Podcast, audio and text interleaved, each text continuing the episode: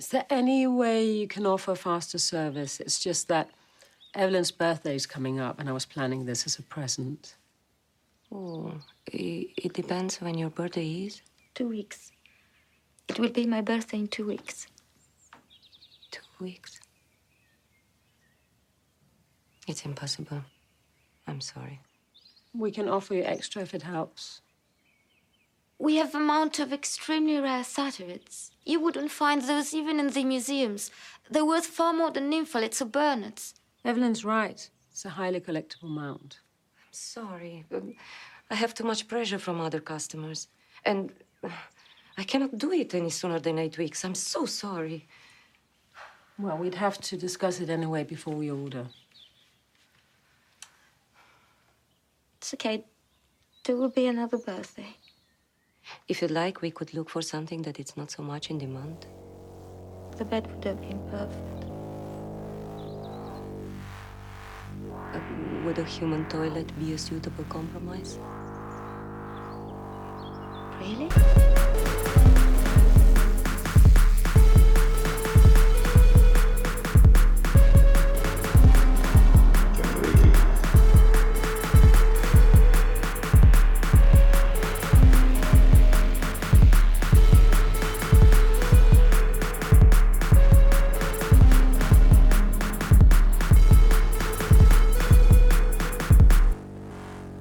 Everybody. Welcome to Generation Loss, the show about movies with Bryn.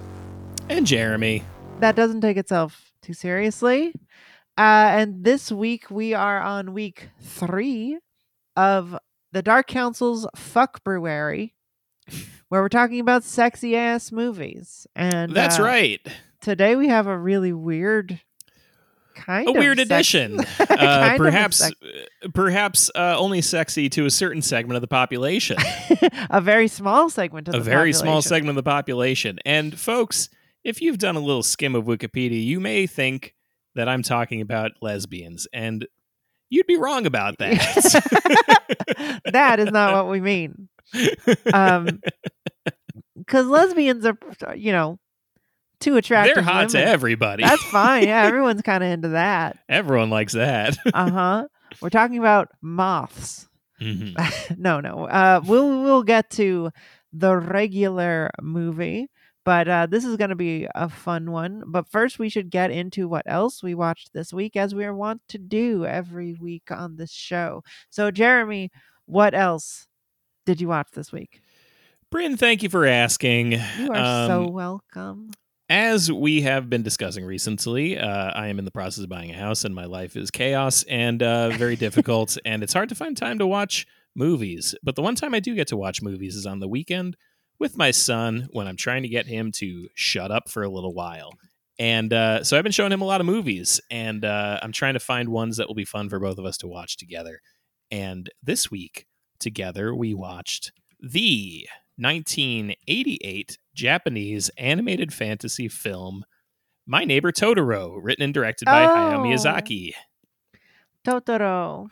Now, So this is a movie that I had never seen before, and uh, I was very excited to watch it. I knew it was one of the big ones, and um, that Sure. people really liked it. And uh, I didn't really know much else about it. I knew it was Miyazaki, I knew it was Studio Ghibli, and I knew it was um, uh, cute. And that's about all I knew. And uh, but I saw it was rated G, and I was like, well, this should be fine for Nico then.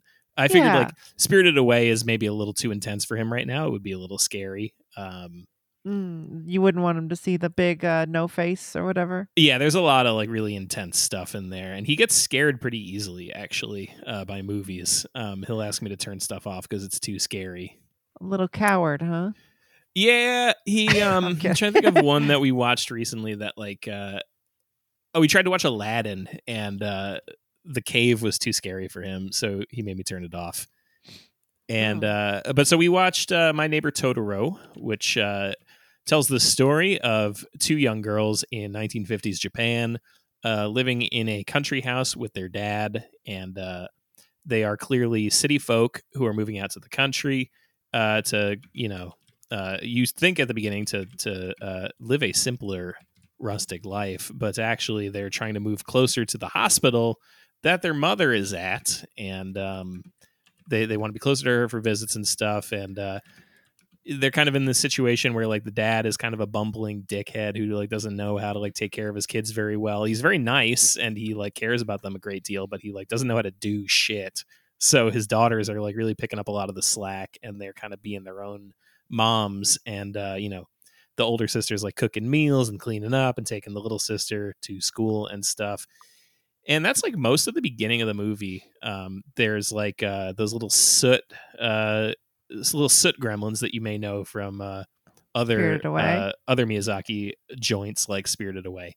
Um, and uh, uh, you know there there's this fantastical element in it, but otherwise like there's not a lot of fantastical elements at the beginning. It's just about like this family in the country, and then uh, the girls go into the backyard, out into the woods, and they find uh, like a spirit realm where they meet Totoro, who's a big fucking awesome uh, like fat bunny duck thing. I don't know how you really describe it.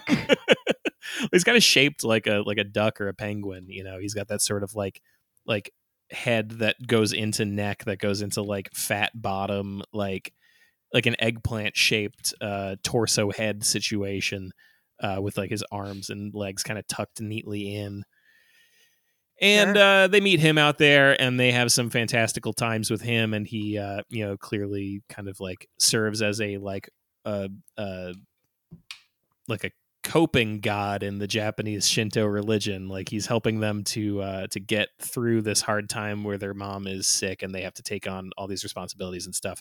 And he takes them on some fantastical journeys and they have some fun together. And uh and then in the end uh there's a whole sequence where like the um they get a call from the hospital and the hospital's like your mom she's worse. Or no it's a telegram. Sorry it's the 50s uh they they get uh they get a telegram from the hospital and the hospital's like your mom she's worse. She's getting worse. You get better Oh, get no. your dad home. And uh the dad is like in Tokyo on business. The girls are like home alone in the country. Um I guess this is the 50s so like the country is a lot closer to Tokyo than it probably is now but it's very funny to think of it in the modern context where you're like, you're in Tokyo? what the fuck, dude? That's like five hours away. That's like a weekend trip. You can't be there just for your regular commute. Um, but uh, really so they far. they freak out, and uh, the little sister uh, goes missing and tries to like walk to the hospital to see the mom. And uh, you get this like very heavy little sequence of the girls, um, kind of both coping with it in their own ways. And Mhm. uh, and then they, uh, you know, Totoro helps them get there via this like fantastical cat bus, and uh, it is of course a cat with like nine or ten legs. Uh, Yep, that also has like is very cute. windows uh, in it, like a bus, and and they go and they bring the mom this piece of corn and uh, and then in the closing credits we see that the mom's actually okay uh, and she comes home and the girls are happy to see her. Mhm. and um that's kind of the main pieces of the movie. I will say first and foremost nico loved it. He had a great time watching it um, which i was really happy with because i was a little worried that it wasn't going to be like stimulating enough because it's really chill. Uh, it's mostly just a vibes movie. Yeah, the And, animation um, is so cute though. It is So very good. cute, and and he had a great time watching it. He loved all the little creatures. He loved there's like a little bit of physical comedy here and there. He loved that stuff, and just generally, he was pretty like into the idea of kids being depicted like this. Like Oh, a lot of the stuff that they make nowadays, like kids are just like singing songs or like they're like you know in families and stuff and like this is kind of cool because it's like kids like going on adventures in like really realistic situations Yeah. um, so he had a great time watching it. I had a great time watching it. I love that nothing happens. I love that like there's very barely a plot and um, almost nothing. You know, all, all that changes from the beginning to the end is that uh, the mom comes home, and we don't even see that in the movie. We see that in the end credits. Right. Um, Yeah, it's funny. I you you said I saw you guys talking about it in the Discord earlier, and I Mhm. was like, I've seen Totoro for sure a couple of times, and I was like, what happens in that movie? And Nothing. I'm reading the I'm reading the description on Wikipedia and being like, oh yeah, nothing. Like Nothing happens. Very little happen. They fly around. They bounce on his belly. mhm. They wait on the bus. They go on the cat bus. And like yeah, the only there's, like, thing that happens is the little moments. sister gets lost and they have to find her, and Yes. everybody's worried about her. Um, that's the only real happening in the movie. Otherwise, it's just kind of like chilling in rural Japan with some weird Shinto characters and stuff, and it fucking rocks. I love it. I love It that. rock, um, yeah. I love that. There's nothing expected. there's nothing happening. Um, uh, Kyle Erf, uh, friend of the show, had a great uh, Letterboxd sentence that he wrote about it. Um, he says Miyazaki is a true hero for showing us the rules of storytelling are not real, and science has only begun to understand what makes movies good. That's so true. it's so fucking true, and this is such a great example of it, where it's like by all conventional metrics, like this is barely a movie, and nothing happens, and it should be boring, and it kind of is boring, but it's boring in a great way, and you really enjoy yourself while you're doing it. Um, and uh, yeah, I, I really really liked it a lot. I also really love the depiction of the kids in it is is fantastic because like I mean, like I said, like kids in today's media uh, are not really treated like kids. They're treated like cartoon characters, and um, and kids in anime are often treated as like these kind of like like overly twee, like intense, like cutesy things, or Right. they're like over the top ridiculous things i love this movie has like a very grounded and very real like portrayal of kids where like you know the older sister is like stepping up and being responsible but you can see her falter constantly and you can see her like second guess herself and second guess her position and like you know acquiesce to adults around her and, and i love that the little sister is like a pain in the ass most of the time but she's also really sweet you know and like you get it's just a very realistic depiction of kids that you don't really see a whole lot. And it's kind of cool weird to see about that monsters. I was gonna say it's cool to see that juxtaposed with like the cat bus and stuff. And it's cool I- that like you know you have this you have the sick mom and like it's kind of the the one thing you have in the movie that like kind of tells you why things are happening. And the whole time i'm watching it i'm like man i hope the mom doesn't die that sucks uh and then she doesn't she's the, she's okay in the end it's kind of nice that it's just like the whole movie is just like ah nice yeah, I feel like it's a movie that's sort of just like about experiencing like unknown things as a kid, where just Mhm. everything is like simultaneously like a little scary and uncertain, but it's like, Mhm. oh, it was just a cold. It's Yeah. fine. Uh-huh. uh, I guess that that means it's fine. Mhm. Uh, and yeah, I think he was just. It seems like Totoro Miyazaki was just really interested in like showing what it was felt like to be a kid. Yeah. And you know what's interesting is that it was um I believe it was released uh if I'm not mistaken it was released as a double feature with Grave of the Fly- Fireflies. No, Yeah, they showed them back to back. in And- theaters. I believe so, yeah. If I'm not mistaken, they were shown in theaters together. And um That yeah, it's like it's a bad idea. well, I think the idea in some ways was to serve as a counterpoint to what is, you know, an extremely upsetting movie to then be like, hey, also, it can also be nice, the world. Sometimes the world isn't horrific. and they are thematically like similar movies in a way Yeah, where it's like, you know, it's about these kids like going through a tough time and like finding enjoyment and like trying to be kids themselves while this horrible thing is happening. But one, you know, pretty obviously a lot worse than the other. in terms of their success. Have you ever Uh, seen totally unrelated, but have you well not really, but have you ever seen Life is Beautiful, No. the Roberto Benigni movie Mm-mm. where I really like- want to. I've always wanted to, but I never really get around to because it seems like it's a horrible time. well, I was I, I feel like there's been like a cultural turning on that movie um where people are like it's bad and stupid now but I I remember in you know i was a kid but it was like very affecting when i Yeah. saw it it's really sad um and i just don't know how it re- i don't know how that movie reads now because it's like it is funny you know they're in a concentration camp and he's trying to like convince his son that Yeah, he's trying to convince him it's all a game, right? Yeah, Is the yeah. idea. uh-huh. Um and it's pretty funny. Mm-hmm. But it's like I think people like started to feel like that's a little tasteless to actually make it funny to us. Um, yeah, But that's I, a cowardly opinion. I don't know if I agree. I think that movie's pretty horrific and and and good. I mean, I can't say on like this specific case because obviously I've not seen that movie, but uh, to believe that as a actual rule is cowardly. I believe. Right. I would Um, agree. Yeah. And this isn't like a, you know, like free speech and comedy, like anything can be funny, I believe. Like it's it's more just to say that like eh, you know, if you're imposing that kind of a rule on taste, I think um I don't know what I'm trying to say here. Yeah, I, I, I just think it's I think it's coward.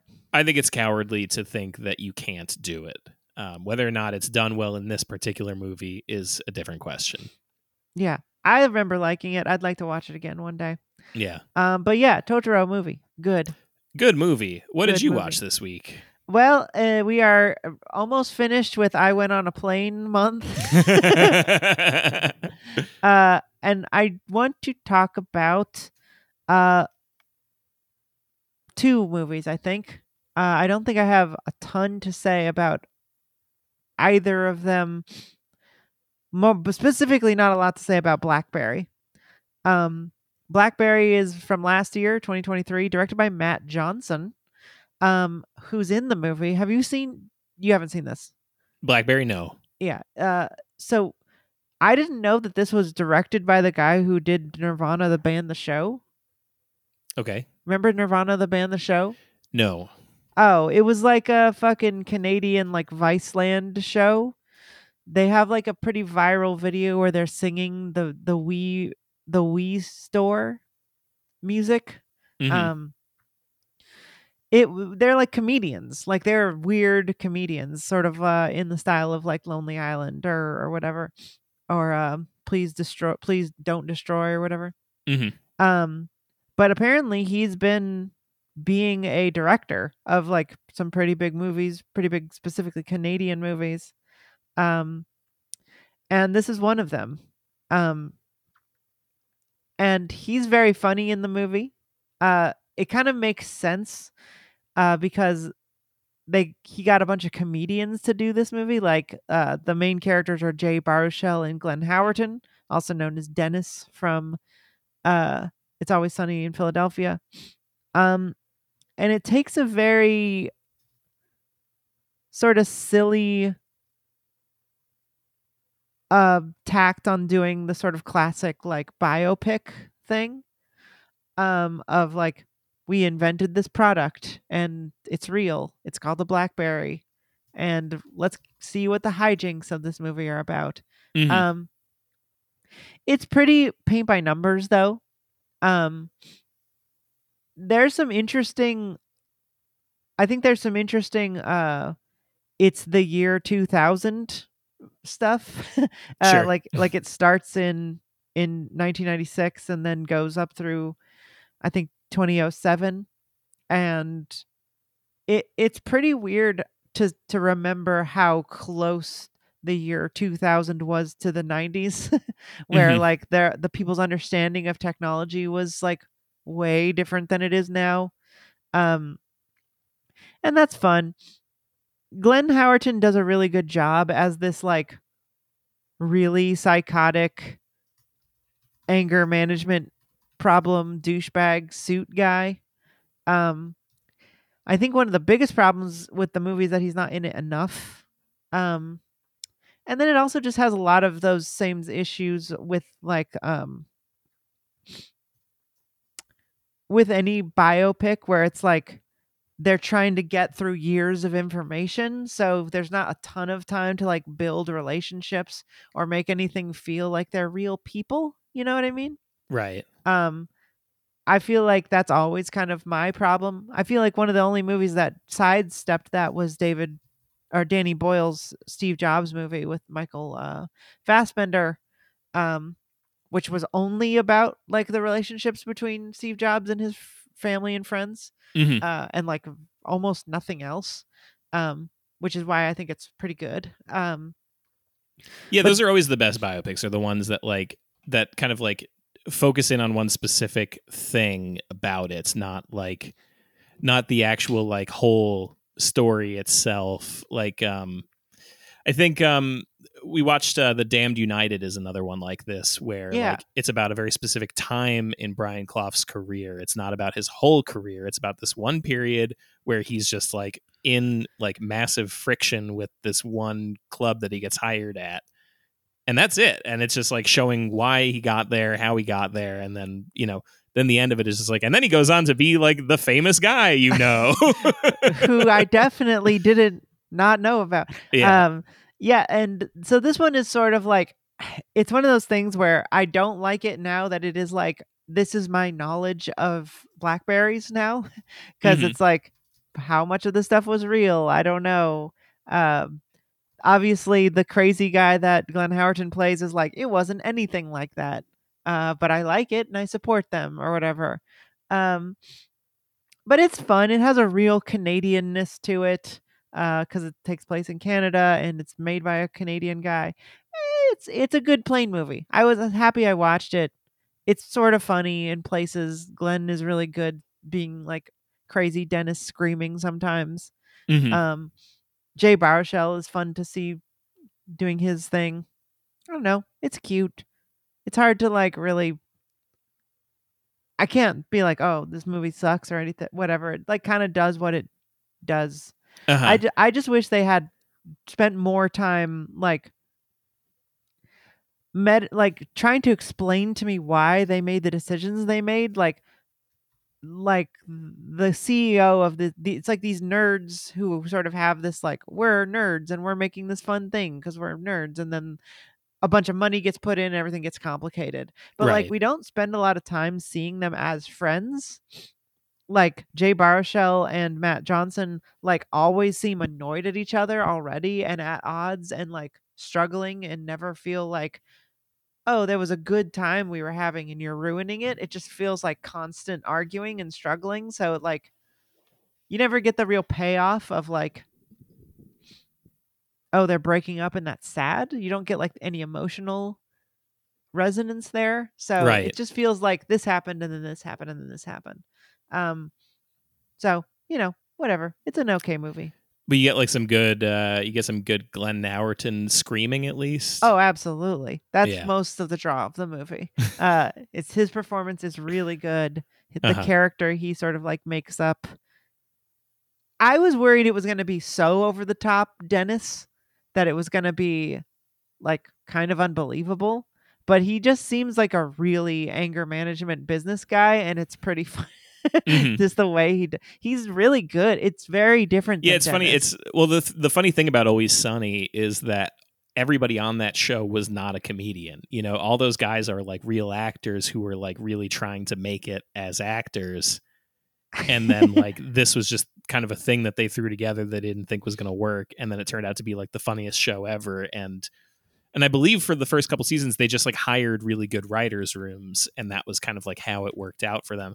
But all of them have backgrounds as like serious actors you know? Yeah they were trying like maybe be, comedic actors sometimes but like they were all definitely like just regular old actors.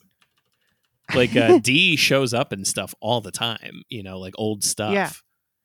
Yeah. um she's like in a couple episodes of curb uh from like years before oh uh, yeah uh, always sunny um yeah it's so he does a really good job i mean like as just a guy who is really desperate and trying to make a lot of money um Mhm. and doing really inadvisable things to do so uh, the movie's about committing huge amounts of fraud uh, Mhm. so it's fun um the other movie i watched and this will be the end of plane month Mm. uh, is uh, called Landscape with Invisible Hand, um, which is directed by Cory Finley, who uh, he he hasn't done very much. He did like an HBO movie called Bad Education, and um, uh, his first movie was called Thoroughbreds, which I heard a little bit about, um, but I did not see. It's got Anya, Anya Taylor Joy, um, and I think it was pretty successful for like an indie movie. Um, but this movie is Oh, did we watch the trailer for this? Maybe yes. this I- I- sounds really familiar. yeah. Now that you're looking at the aliens, right? Like, I just read the premise on uh, on Wikipedia. yeah. So it's it's hard to explain. It's a I'm gonna basically summarize the Wikipedia for the listener, uh, but it's like the world has been taken over by a species called the Vuv. They're aliens. They look like little hams, like honey baked hams with tentacles. They look like the little um, Daniel Johnston frog. they do like the, the little Johnson frog, and the way they talk is they have like little rocks on their little tentacles instead of sticky. They're like hard, and they Mhm. like rub them together, and they go. Um, and that's how they talk. And how is Um, it that they took over? Do they have like superior technology or something? Um, so we we we only know about how they took over in like class. So it's like propaganda from the aliens. Mm-hmm. um but basically they had like better goodies so what you come to learn is like this is all a metaphor for just regular capital Sure. and like the elites are just like people who do not understand humanity and have become like completely separated from like how normal people act and need uh anything and so they don't even like it's really fascinating and it's a pretty cool idea actually to make them like not necessarily evil um aliens just like aliens that view us as like as necessary consumers of the Mhm. thing that they want and, and they definitely think of us as like quaint and less intelligent than Sure. them but like they're not trying to kill us they just like are trying to do their thing Yeah, it's tough to imagine because we don't really have an equivalent um, in real life. Like we don't have something that's like halfway between us and animal. You know, um well, it'd be kind of cool Right. if like there was still Neanderthals or something, and like there's just like a It would- permanent like you know like everybody knows like they're not quite human, but they uh, they think of us, but they as do date and they hang out and like you can watch them. they think of us as monkeys who can like build stuff yeah, and help and like they're like they don't want to like hurt us or anything but they don't give a shit about us at all so right. the the the the original thing is like a boy and a girl meet in college and everyone has these like little things on their heads that can broadcast to TV hmm for them. They're like Twitch streamers. But they love they like fetishize, not fetishize, they like are a little bit interested in like human culture. They think it's like cute and weird like a Sure. zoo yeah, and so they start dating and um and broadcasting their lives and then the white family is very poor and like home almost homeless or Mhm. maybe actually homeless and the black family has a house um and they uh offer to let them move into the basement um while they're doing this dating thing uh and then it's sort of just about like the weird class dynamics there of like how they don't have anything. It's really interesting because they like the family is specifically black who has a house. They're not Yeah. rich by any means, but they like had it before the aliens moved in. And then the white family is poor and almost homeless. And they like almost never mention that except for like one moment, like an hour into the movie, where like the one of the kids is like, you know why or whatever. Yeah. and they're like, whoa. uh it's int- the way they handle that is really interesting.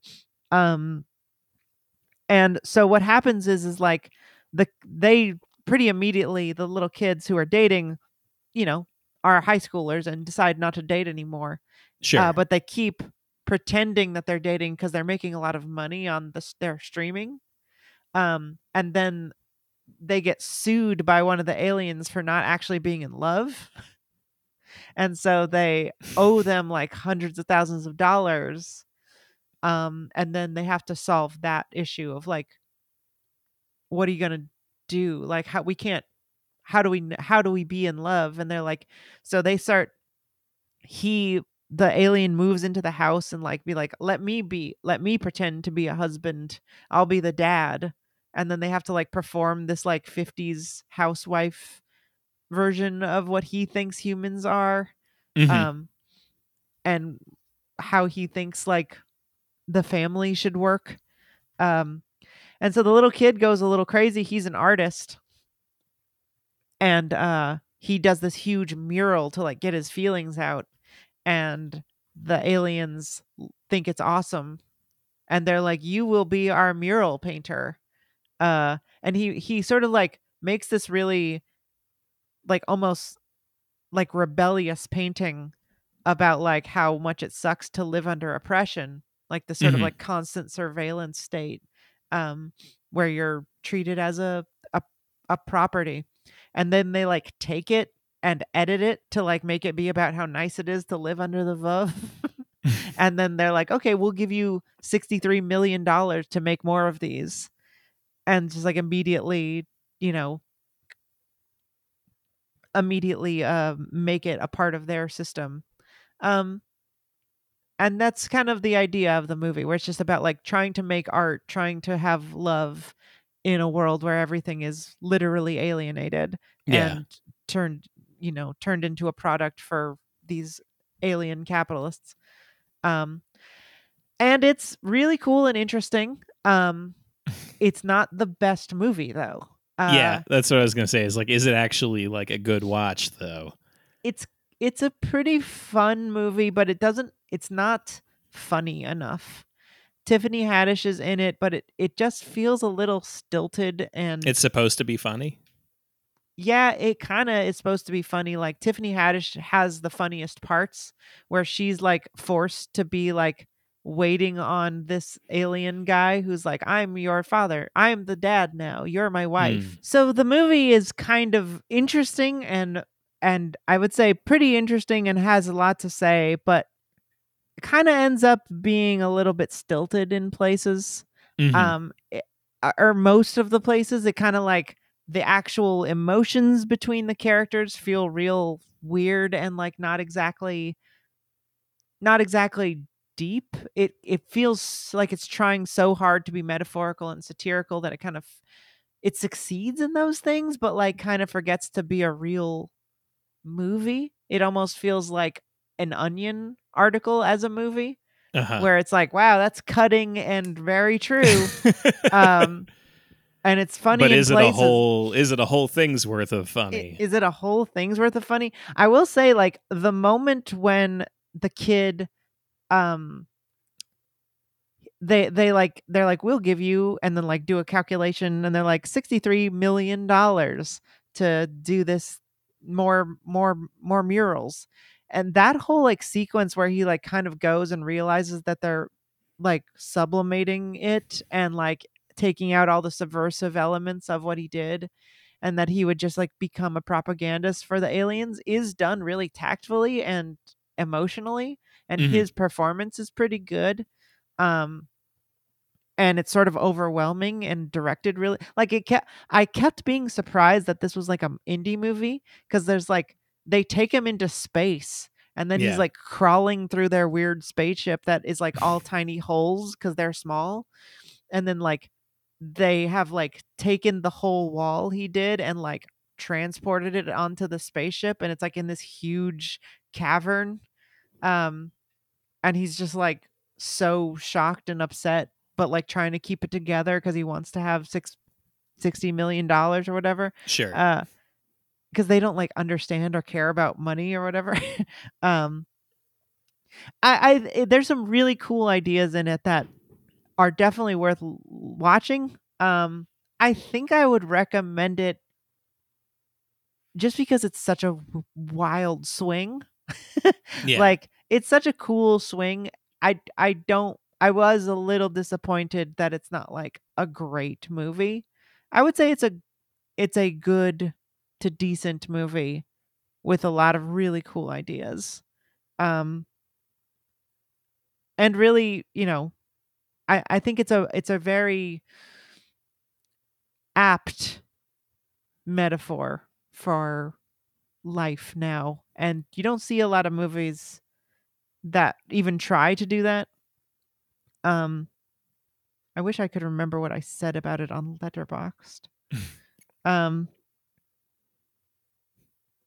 but yeah it's uh it's interesting i I'll, i guess i'll give it a, a light rec- i'll give both of these a light recommend where Mhm. it's like nothing too bad to say about them um just nothing like t- to write home about um kind of interesting kind of fun but not crazy Mhm. all right let's get to our feature presentation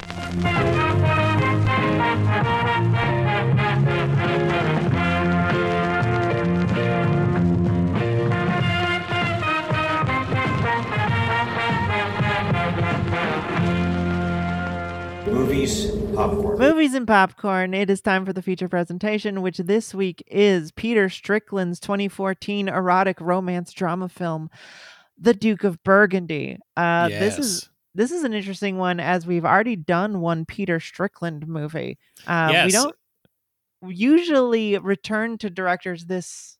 You know, we I feel like we're like, oh, we did a Wes Anderson or a Tarantino again or whatever, but like we don't usually like accidentally hit on a um, a sort of indie director this unknown. Mhm. Um, but this was his first really big movie. It's his third film, and uh, this one kind of got a lot of of acc- accolades. It was a critical darling. Mm. Uh, Doesn't look like it made any money though. it did not make any money, um, as far as I know. Um, but it was in a lot of festivals. It got a lot of awards, um, and people really liked it at the time. It was on a lot of year-end lists. It was one of those like critical darlings, where like the AV Club, uh, Variety, uh, the Hollywood Reporter, IndieWire, uh, everyone put it on their best movies of the year of 2015. Mhm. Um, AV Club said the Oscars will ignore the Dukes of Burgundy's score, but they shouldn't. Um, nice. So yeah, uh, it, it was a uh, it was a it was a critical darling. Did you hear about this movie? No, definitely not. Interesting. No, never heard a goddamn thing about this. Uh, so you've never seen it, you never heard of it. No, Um, 2014. trying to think of like what was I doing in 2014? What were you doing in 2014? I was having a very bad year. Uh, Mhm. um, but I do recall that I was following Peter Strickland's um, career Uh, because I saw um, I saw Katalin Varga in 2009 when it came out at a film festival at my college. And then in 2012, he released Berberian Sound Studio, which I watched that year um, and was very confused by uh, because it's more like this than Katalin Varga. Um, and then uh, this came out, and I was happy for him to get so much um, so much attention for it. I was disappointed that it was more like Berberian Sound Studio. It seemed than uh, than Varga, but uh, I was happy for him to to get a lot of attention. Um, yeah. So this is a movie about uh two women who are in a relationship Mhm. um and they are gay and they live in a world so you you kind of don't really start to grasp what's actually happening in the movie till about halfway through um Nah, not halfway. I'd say like Well, you get I mean- kind of like a good long while where they're just kind of being like it's a maid and her abusive mommy character. And then like maybe about like 10 15 minutes into the movie they're like psych, that was a BDSM scene and they're just lesbians who like bugs. Right, but then you start to realize that the entire world that they live in is lesbians who are kinky and only fuck Mm. with in this weird non-fucking way. Um and everyone seems to be uh, obsessed with moths. Yeah, or like I don't know. I didn't get the impression that this was like the whole world. I thought it was like That's how I feel cuz like when they get the lady to like make the weird bed that she can sleep in. They're like, we can offer you these moth specimens, and she's like, and she like doesn't dismiss it outright. She's like, hmm. I think that is a good point. That is a good point. Well, we don't have money, but we could offer you these moth specimens. and like their neighbor is like also lesbians who want their boots cleaned you know Mhm. like when she cheats on her like it seems like everyone is a lesbian a kinky lesbian who's obsessed with moths See, that's Um, interesting because that does kind of then a little bit take away from like the uh, the larger metaphor here. now i'm not entirely sure i understand what the larger metaphor of this movie is Interesting. um i've seen it twice now Mhm. um and i like it uh it's a cute movie um so yeah so the the movie is sort of about uh cynthia and evelyn are you think that uh uh cynthia is a maid um and she's being abused but then it turns out they're in a dom sub relationship where um i'm sorry evelyn is the maid uh cynthia is like being evelyn is writing little notes for her to follow like how to dominate me and how to make me Mhm. feel uh you know small and and and the submissive and uh cynthia is sort of just like following her lead um and then they're also uh lepidopterologists um and they study moths and go to moth meetings yeah. um and uh and uh cynthia starts to become less and less interested in the play that the sort of like overly theatrical very exhausting Mhm. um sex that they're having and specifically uh theatrical and exhausting sex that she does not get off from and like nothing ever happens for her you know it's like Right. it, it's very focused in one direction yes which you kind of see emphasized in a scene that uh, the one time that we uh uh like the one time that we actually see them like do something outside of this one specific scene that they always do is just that um like Evelyn is like jacking off in bed and Cynthia is like like saying mean things to her. W- Yeah. which, you know, even that scene it, it's like so pronounced how it's just like I'm getting off, I'm not touching you, and i you need know, you to do all this and I need you to do me. this thing for me so I could get off. yeah, exactly. Um which, you know, is is uh exhausting and she doesn't like it and then slowly rotting their relationship and uh, you know, it seems like a relationship where the spark if if there ever was a spark in terms of what Cynthia is doing, if she ever liked that part, she doesn't like it anymore. She's kind of over it. And Evelyn's sort of needs have become you know more and more uh, demanding and over the top where now she Mhm. wants to like sleep in a little bed underneath the bed and Yeah. um which i think is a really good metaphor for like wanting something that is literally separating them in terms of like their lovingness. Hmm um because pretty early on once the once the you know ds scene breaks they're like lying on top of each other and like talking and have like tenderness Right. um because they fucked. Um and then it, it becomes so uh, arduous and uh and, and intricate that they're like literally physically separating themselves instead of like trying to have act it, it, evelyn has become more and more selfish about it it seems um and then evelyn uh cheats on her by uh polishing another lecturer's boots Mm-hmm. uh, uh, which she sees as a betrayal. Um, Evelyn denies it at first and then admits it, and um, kind of seems like a a metaphor for like making out, I guess, or like Yeah. some sort of small betrayal. Um, and then as a punishment, she demands that Evelyn make her own birthday cake, um, and starts ignoring her safe words.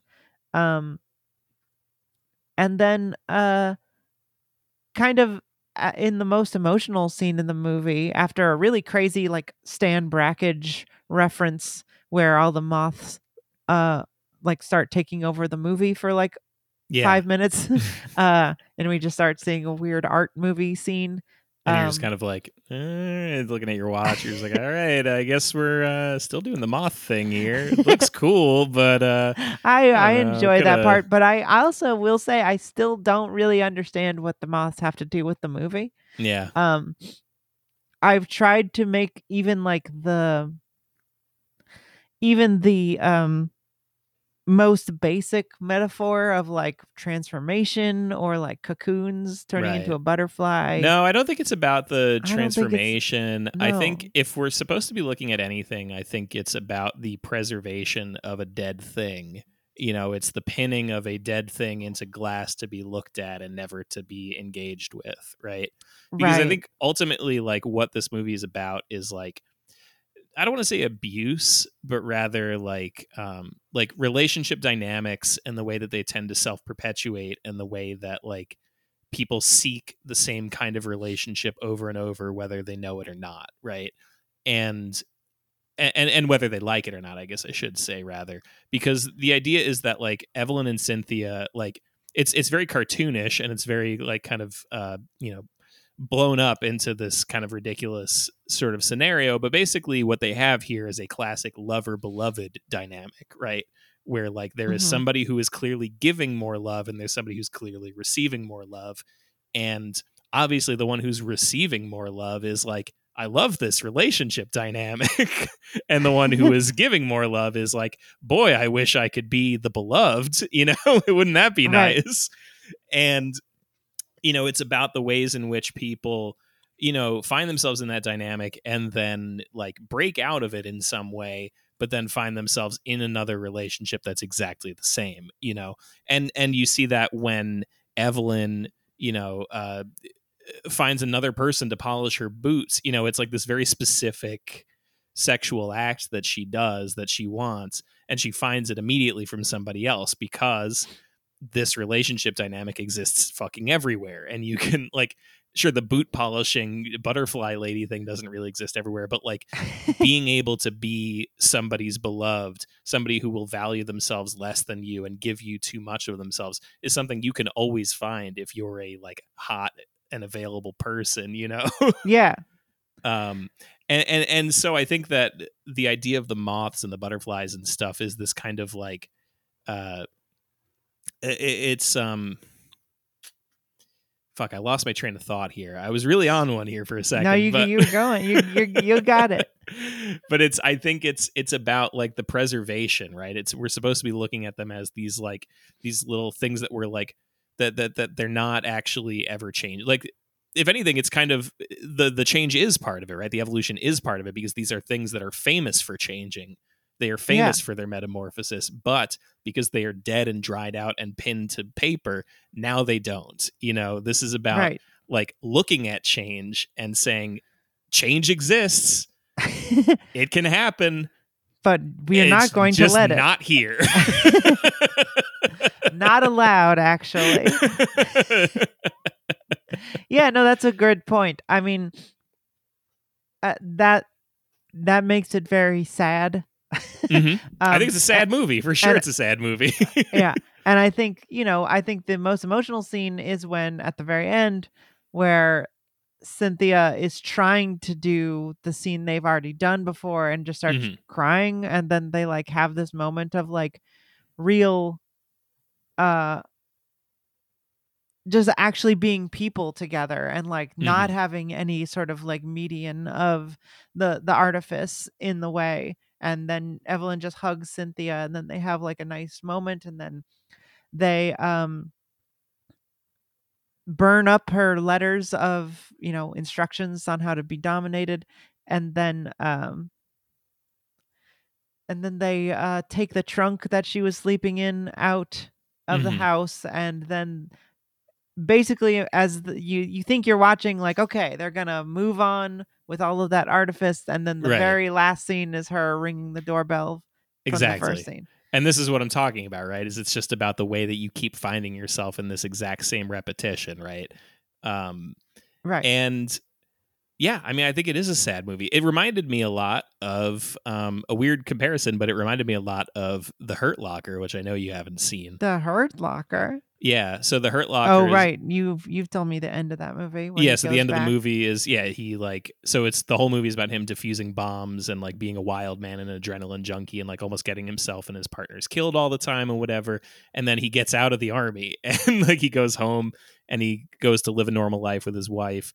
And like the last scene is him looking at cereal boxes at the grocery store, just looking down both sides of the aisle of like a million cereal boxes. And it's just like a match cut to him back in Iraq. and it kind of it. reminded me of that where it's just like it's this you know it's this cycle of of abuse where like he doesn't know any other way to live and neither in this movie does cynthia you know she like they they make this whole big performance together of like we're moving on we're changing our ways we're getting out of this fucking dynamic and then immediately they're just like oh but then what what if I what if I want a little bit of it? what if I want a little bit of it? I just I, so something about this movie is um I find it profoundly unsexy. Um I think no, there I was, agree. I think there was maybe like one one scene, maybe two, where there was a moment where I was like, hmm, all right. And this is in sharp contrast to um to previous to, to previous entries in Fuck Brewery. well, sort of. I mean, Showgirls is not, you know, they're hot and they're naked, but like it's pretty still silly. That's true. It is pretty silly. Um, but even still, you're seeing. I mean, at least in Showgirls, you're seeing some fucking nudity. For God's sake, I think the the closest we ever get in this is um, some lingerie that you can maybe kind of um, make out just the the inkling of pussy cheeks through. But generally, no. Pussy cheeks. I've never heard generally, we're seeing absolutely nothing. Yeah, there's not any boobs in this movie. no boobs in this movie at all. Um, that's funny. We both just went to the scheduled document to cross out the Duke of Burgundy at the same time. oh, weird. um, but yeah, absolutely. As compared to Body Heat, this is this is um, not very sexy at all. In fact, very often making my dick go inside my body like a little turtle head. I thought I think the movie is pretty sexy for the first like five minutes. Mm, Like when you when you first when they're first doing the kink scene and like Mhm. uh and then like she's got a rubber feet and then well, well before you find out that they're that it's fake Right.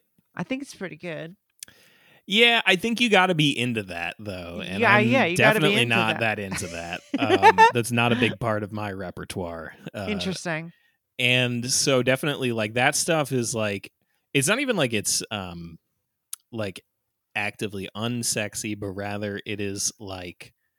I mean, it's like watching somebody do their taxes. You know, it's just like this is just watching something. Like it's not doing Well, anything at all. oh i s- that's how you feel is what you're saying Mhm. you mean even when it's because because i will say like the most like most of the movie after the first scene uh the first like of their scenes which Mhm. lasts a couple scenes once you find out that they're dating and then they go to the moth place and then it's like okay well would you be interested in you know putting me in a box you know like yeah. after that i feel like the movie's not supposed to be sexy No, it's not. And you see It's the a- same play over and over again. Right. You're supposed to be like, oh, okay, this is like a horny movie. And then it's like, oh, well, there's artifice. And it's like, like you said, like it's keeping a dead thing alive and like ap- trying to appreciate it from a distance and like no one's actually feeling anything. Mhm. Um, Yeah, you're supposed to be like rather than engaging with the sexiness of the scene, you're supposed to be engaging with like how different Cynthia's performance of the scene is every time. Where like you see her in the first one, you're like believing her 100. percent and You're like, Yeah, this is a movie really about this dynamic. And then in the second one, she's like less committed, and then the third one, she's even less committed, and you're just like, she's like barely even there by that point. Um, right. And then like, especially with the, the scene you mentioned where they're just lying down and Evelyn's jerking it. mhm. um like it's so it's such work it's Yeah. it, it's such just like come on do the thing that i want you to do because i want to get off and like Mhm. cynthia's not even interested in in trying uh it's it's just working and uh it's very very unsexy it's very sad and and and just about like trying to trying to appease one person's very specific needs. Um i think that's more what the movie is about is like just trying to get this thing to continue living. Um so yeah i agree it's not very sexy but i think that i think i like the way it starts making you think it might be. Hmm um yeah and then just kind of becomes a sad movie about a relationship that should have been ended a long time ago. Yeah. um yeah I, so i saw this movie for the first time in the theater at a q&a with peter strickland. Not that many people were there and so i think they sort of like it wasn't it wasn't like empty but it wasn't a packed house either. It was this movie and his new movie or at the time his new movie uh in fabric. So it was like you know this movie is 140 minutes and in fabric is similar i think. So it was like a three four hour affair. Um and i think they just like were too tired to do uh i guess it was yeah four hours. Um i guess they were just too tired to do a q&a or like didn't really want to do a q&a but i went to the bar afterwards and peter strickland was there. And uh i talked to him for a while about this movie. Um and but more specifically i talked to him about Katalin Varga. And I was like so these movies aren't like that. Like do you see ever see yourself going back to doing something more like emotionally raw and like you know something something more uh intense and and sort of verite. And he's like you know i made a lot more money on this movie. Uh-huh. uh people seem to like it a lot more so it's like hard but like i'm glad you liked that one. Uh and it's like it's just hard to like get a movie like that going um because it's just like it's really dark and people don't necessarily want to see a movie like that um and he seemed very appreciative that i understood Katalin Varga as Mhm. like a a movie about what justice is and how it's hard to get um and he he seemed to complain to me about critics thinking it was some sort of misogynistic movie um but he likes to take genre pictures uh and sort of add something new to them. So this is um this movie is a an ode to like um spanish um like sexploitation movies.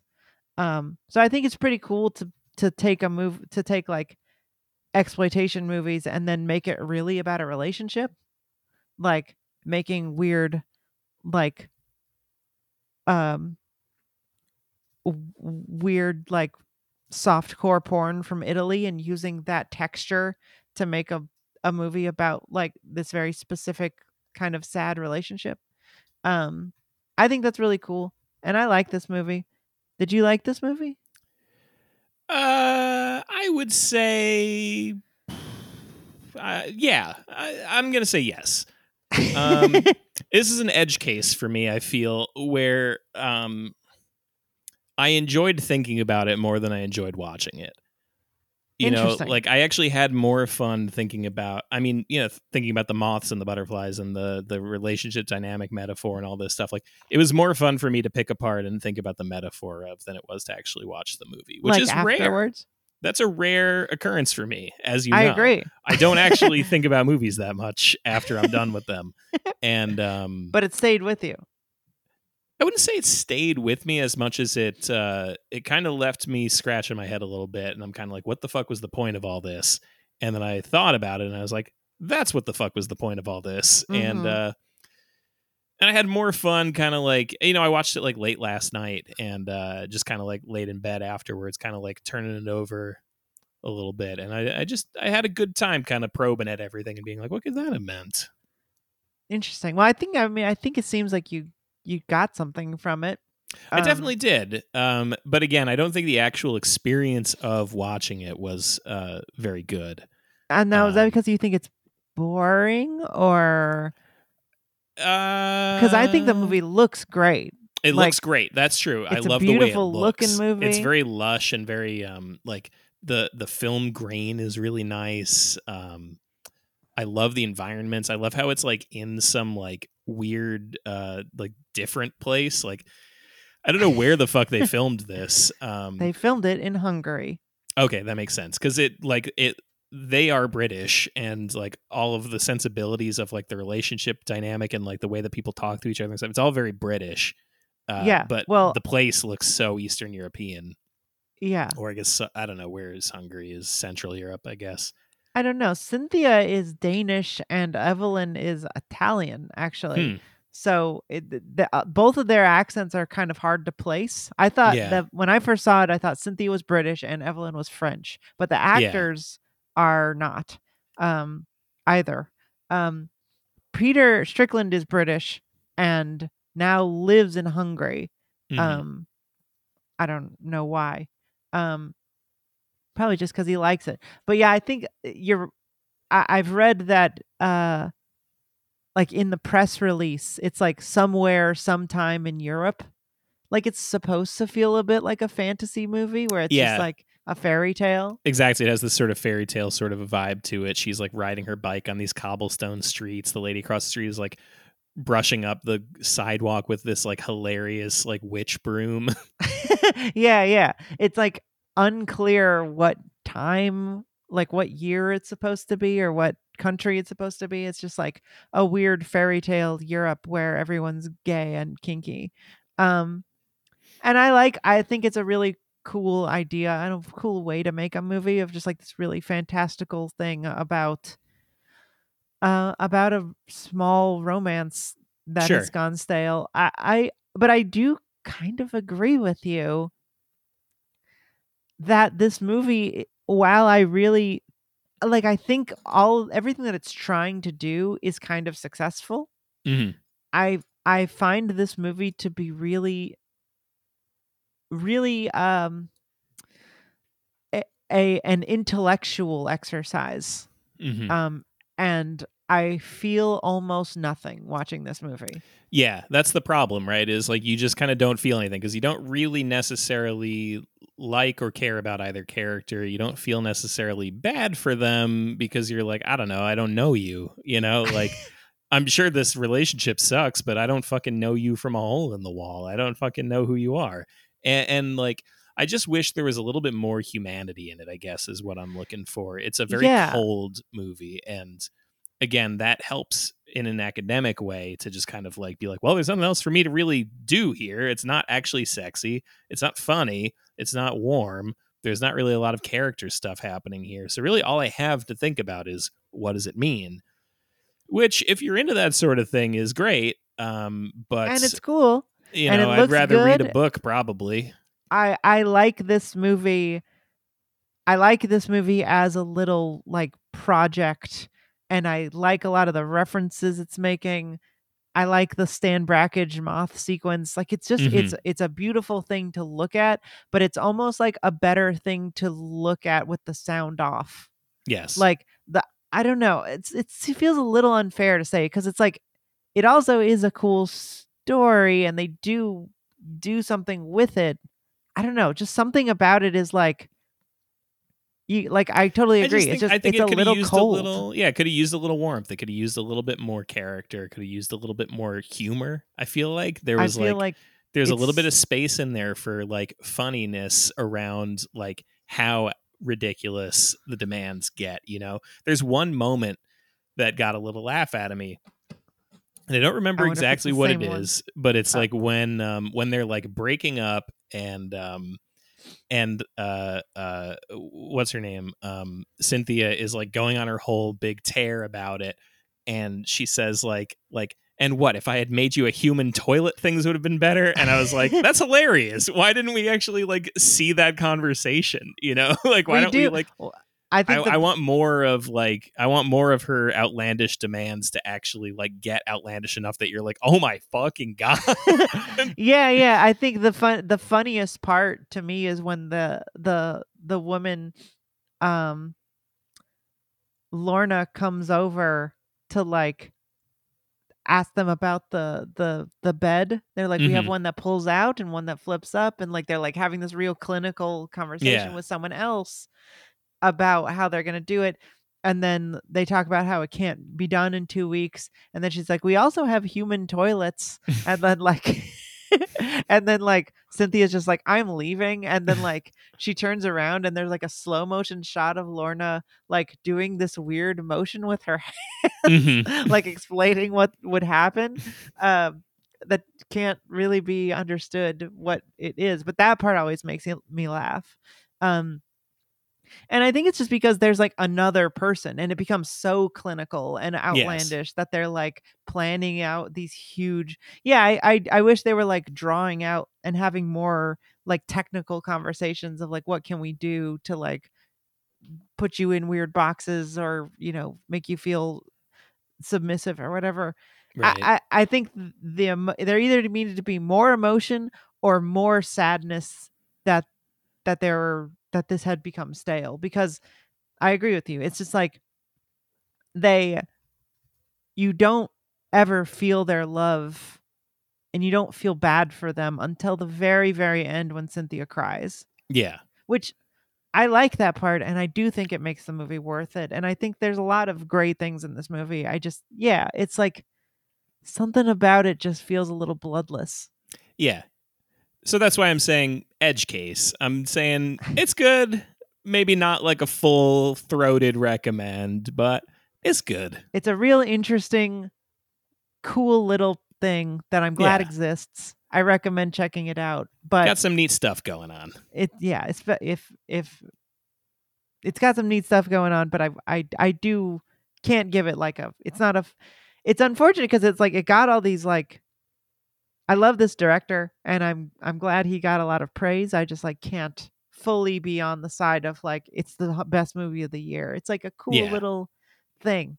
I almost feel like in the same way Repo Man gets a lot of praise, where it's like lots of cool little things, but does it add up to like something really powerful? And it's like kind of weak in places. Mm-hmm.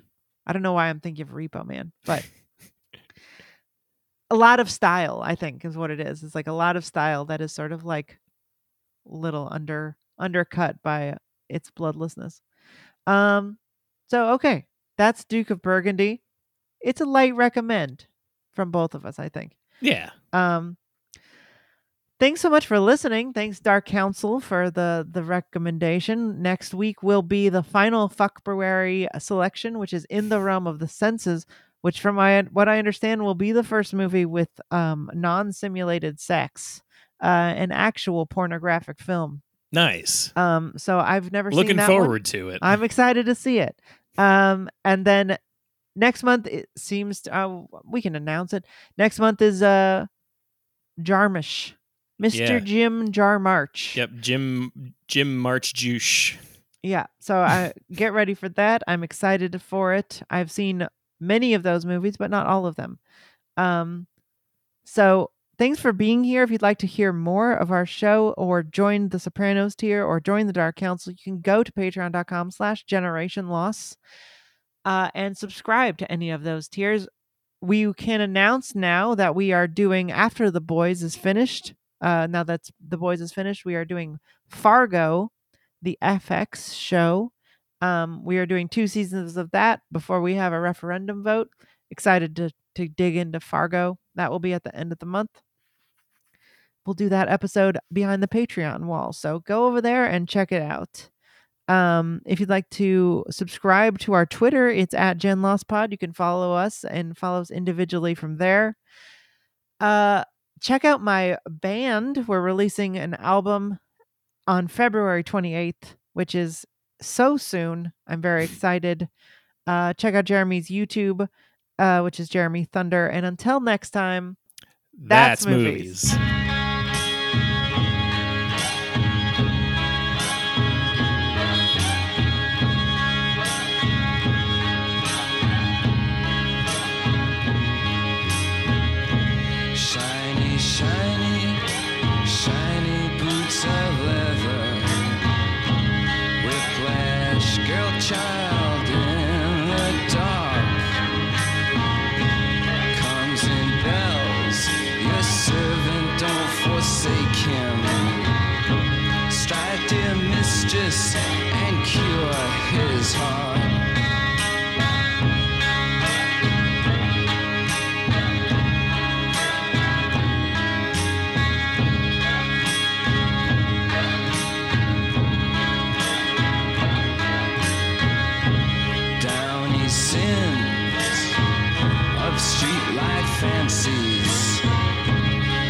The costumes.